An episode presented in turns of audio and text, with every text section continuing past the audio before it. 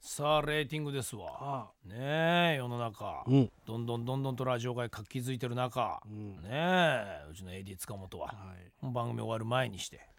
ん緊張感ゼロですお手上げですお手上げですね、ものすごいぐにゃぐにゃしてましたまたね、ええ今日のあいつの入れたちがはい真っ赤なポロシャツを着てるでしょ、真っ赤なポロシャツにね、ワニの絵描いてありますねそうそうそうそう、はいはいはいあれでも兄じゃないんですよあそうですかあれ、うんトカゲですかあれなんかペロペロペロペロしてるとかですよあーもうひどいですよね、もうだってねやっぱり生放送ですから、うん2時間ぐらいはね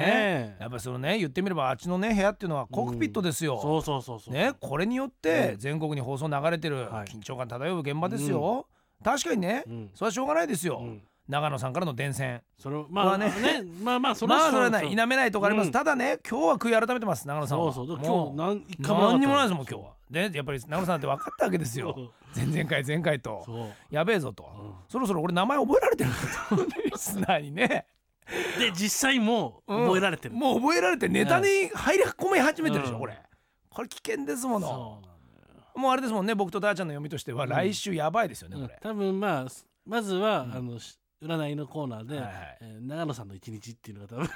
ます ね確実ねね多分来るんじゃないかと月曜何々、うん火曜そうそう何々ね朝何々キャラがもうはっきりしちゃってるじはゃなっいきりしてきてるね、うん基本的にはすぐ眠くなる眠くなるキャラというので、それであの何かしら一生懸命やるんだけど最終的に寝ちゃうみたいな寝ちゃうっていうのなんかそうオチでねそうそうそうえー予想だねこれ予想当たるねこパターンれがねこれ送ってくるよ相当いろいろ使われるよだってまだみんな長野さんの顔知らないわけでしそょそういうのもどんどん送ってきてほしいね、うんどういう人なのだらもうほらか塚本とかゴルフとかにもししても、もうほら写真とかでもねそうそう顔アップされてるかアップされてるしらある程度わかるけどわかる長野さんまだねまだ謎の存在シークレットでしょうん分かってる情報としては俺たちも長野さんだけでしょそほらほらほら年齢名前出何身一地切全然分かんないでしそうょだねただ名字が長野ってだけでしょその長野だってほらいろんな長野あるじゃないうん永久の A なのか長いなのかそうねねそうねそうね分かんない分かんないしかももしかしたらそういったこういうペンネームみたいなうあーそう仮につけて別るにそうそう俺たちがねそうそうこ勝手のに業界だけでつけてるのかもしれない全然あの杉尾杉本ですみたいなそうそうそうかもしれないスリーピー長野かもしれないハ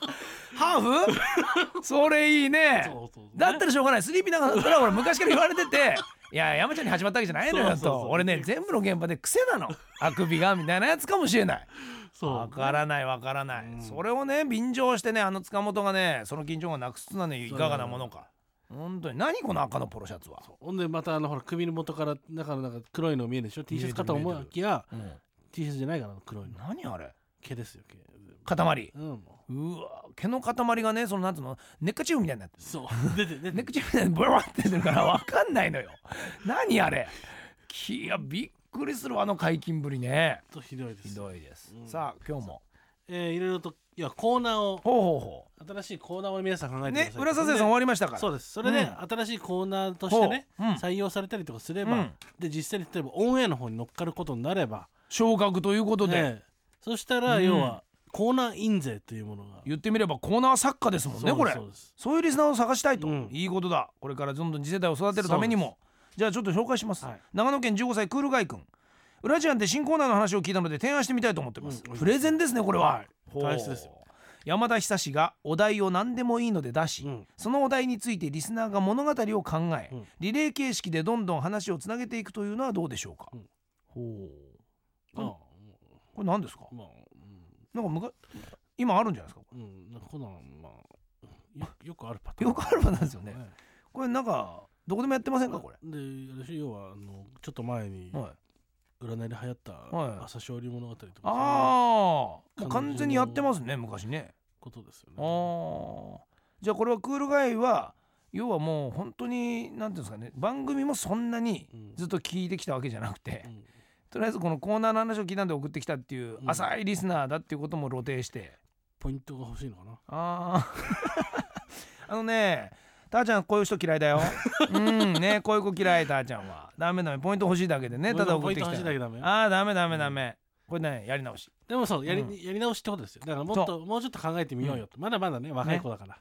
これあはとねちなみにあれだよねこのこのお題とかの例文も必要だよね、そうそれをだから言ったのね前のねそう先週のクールガイはそうもうちょっと要は器だけじゃなくて、うんその中身も考えようよ具体的にそそうなのそれがないとねやっぱりね、うん分かりにくいのそうなの実際リスナーっていうのは、うんだからねちょっとクールが例文もねうそ考えるならまだ許うすそれで見てみたらそうこれは結構もしかしたら面白いかもしれないうんっていうふうになるかもしれない、ね、うんああ全然違う展開になるわとそうここまでは先週と同じこと言ってるよ、うん東京都の17歳マッハ団子、はい新コーナーを僕なりに考えてみましたタイトル「ラジアン歴史年表」内容は、ラジアンリスナーが歴史上の人物がやったこと言ったことなどを考えてメールで送るコーナー例えば徳川綱吉童貞まん徳川綱吉童貞憐れみの礼を発令とか織田信長俺は人を切るより氷を滑る方が向いてたらしいんだよねみたいな何でもありな感じですぜひお願いしますまあ話として、まあ、コーナーのあれとしてはまあ分かりますよはあラジアン歴史年表っていうものにして、うんそうか歴史上の人物をちょっと遊ぶそうそう要はその人が言ったこととか実際に起こったはいはい行はいはいったこととかを要は、えーネタにするってこはといだね、まあしかもこうやって例文がありましたからね、うんいやうまいことかけつつみたいなことをあー綱吉のねそうやりそうなこととか生類憐れみの例にかけてうん童貞憐れみの例、そうはあただこれの唯一の弱点ネタとしては結構こういうのって成立しやすいんだけど、はただあの唯一の弱点としては例えばこれをね実際に扱うパーソナリティ例えばうんうちだったら山田久あ志はですよい、はい日本史とかがはい相当詳しいと相当盛り上がるんですこういうのははいただそれはいがはいはい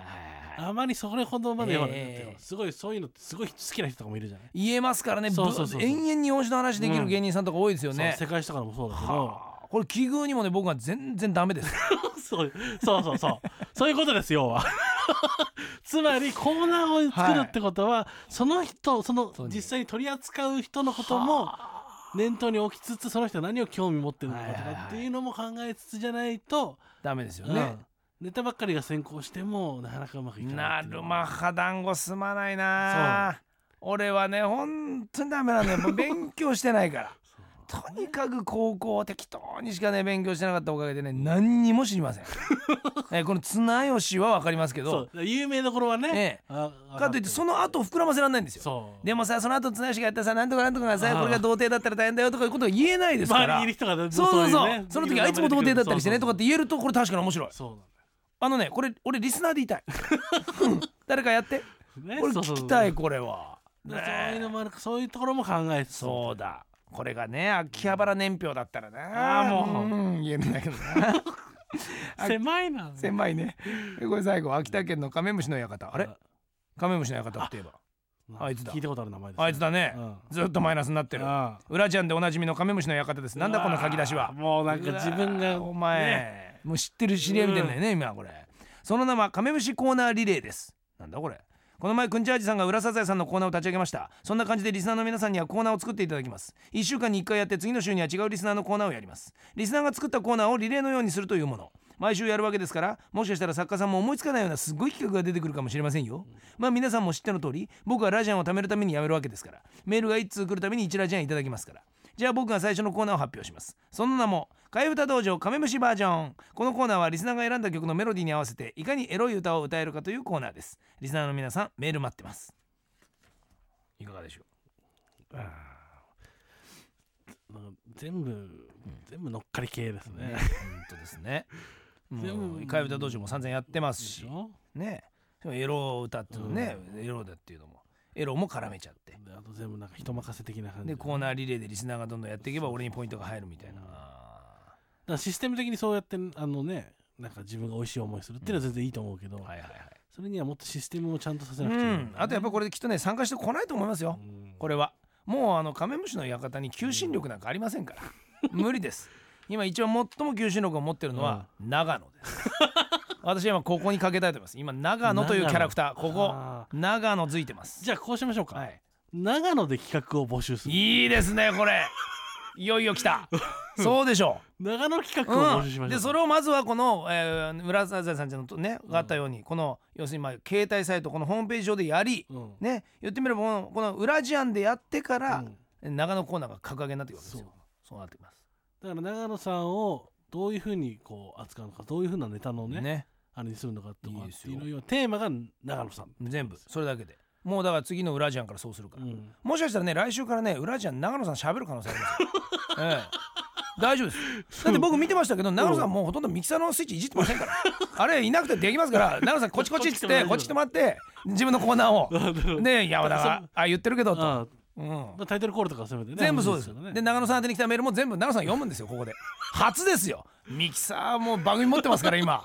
番組持ってるけど人の番組の時に寝ちゃいますからねこれはありでしょそそうこれは今ねもうラジオ界のミキサー界騒然ですあれやりたいっつって今度 はそれでミキサーに入ってくる人いますからあそうかえー僕はねあのミキサーの DJ になりたいんですよっていうこのわけで言ってることがわけわかんないよ なそれどんどん長野さんが未来うのんラジオ界を背負ってます、うんぜひ皆さん長野さんに、えー裏長野のコーナーで お楽しみに